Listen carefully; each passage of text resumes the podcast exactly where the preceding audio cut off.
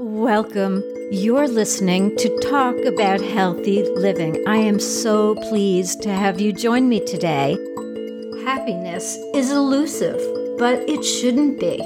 So when you find ways to feel content, satisfied, and joyful in your life, you glow. Feeling good affects every part of your mind and body and aligns you for better health, mental balance, and overall well being. So, in today's episode, I share my epiphany of what triggers happiness for me in the hopes it may inspire you. I'm Peggy Sealfon, your host and internationally known personal development coach, trained by world masters in Eastern and Western traditions. Happiness is an inside job so it's important to get inside yourself and figure out what tickles your fancy, what makes you excited, what makes you feel good. So, my epiphany this week is that I'm happiest when I'm helping others. Really. It's a time filled with expansive gratification for me. I'm fortunate, of course, in that my profession is helping people, so I've certainly chosen the right life purpose. But until this week, I had not realized the full impact of how I feel when I'm guiding someone more effortlessly through their adversities. So, helping others and giving back in some way to others, your community, friends, family, can help brighten you and your mood. I know for me, it's uplifting. In fact, I got a text the other day from a client who was widowed last May. She wrote, you are a beautiful addition to my life. I have been struggling, and I know it is okay now to step by step. I just needed you, Peggy, to guide me to help heal with my anxiety.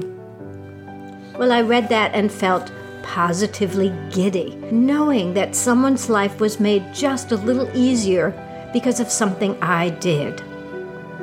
So reach out to a friend by phone or text. Just let them know you're thinking about them and you care. I remember a remarkable friend who had been the Countess of Hungary. Her name is Stella Andrassy.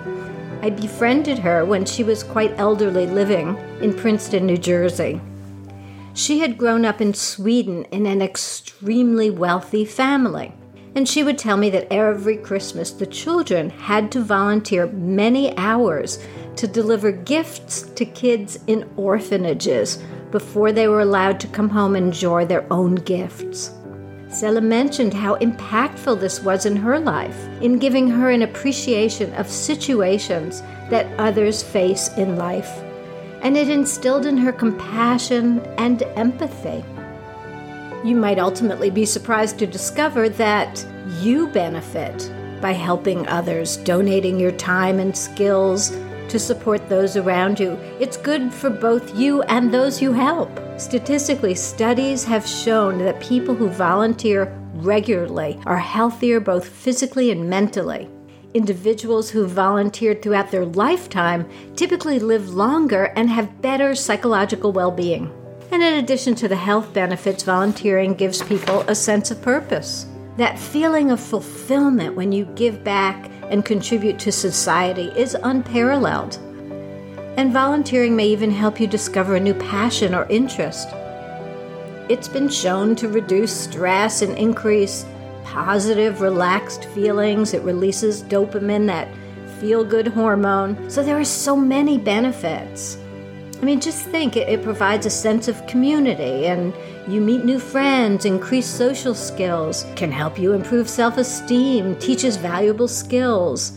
If you're looking for a job, it might even provide jobs prospects. And it brings fun in your life as you take on new challenges. For young people, volunteering helps them to think of others so they become compassionate young adults like Countess Andrassy. Volunteering brings together a diverse range of people from all walks of life. It gives a perspective on life, as there really is no better way to understand the values of helping people in need. So, again, this week I was feeling positively on top of the world from several amazing feedbacks.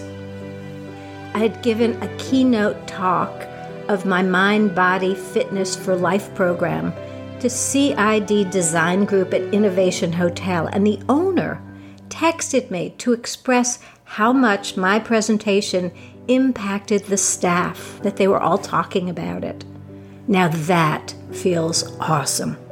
I love sharing what I've learned, and even if just one person benefits in some way, then my effort was worthwhile. Another example a friend reached out the other day and she was feeling in a funk. We chatted for almost an hour, and then she decided to sign up for my 14 day challenge, which will guide her day by day into healthy choices that will change her energies and shift her into a positive mindset. Now that's exciting. And by the way, I'll be running the 14 day challenge again in April. So I will keep you apprised of that. I hope you'll come join me. It's an amazing program. So for me, helping others is like positive biofeedback. I have no expectations of anything, but then I'm uber grateful when what I've done has a real tangible result. I really feel privileged to have the opportunity to share what I have learned. And I continue to learn and grow, and I'll continue to share insights with you on this podcast. So if you're interested in volunteering, there's a wide variety of opportunities in every community. Whether you're interested in youth, environmental, health, religious, community causes, you can check with nonprofit and cultural organizations, schools, communities, hospitals. So I encourage you to reach out, feel great, and make a difference.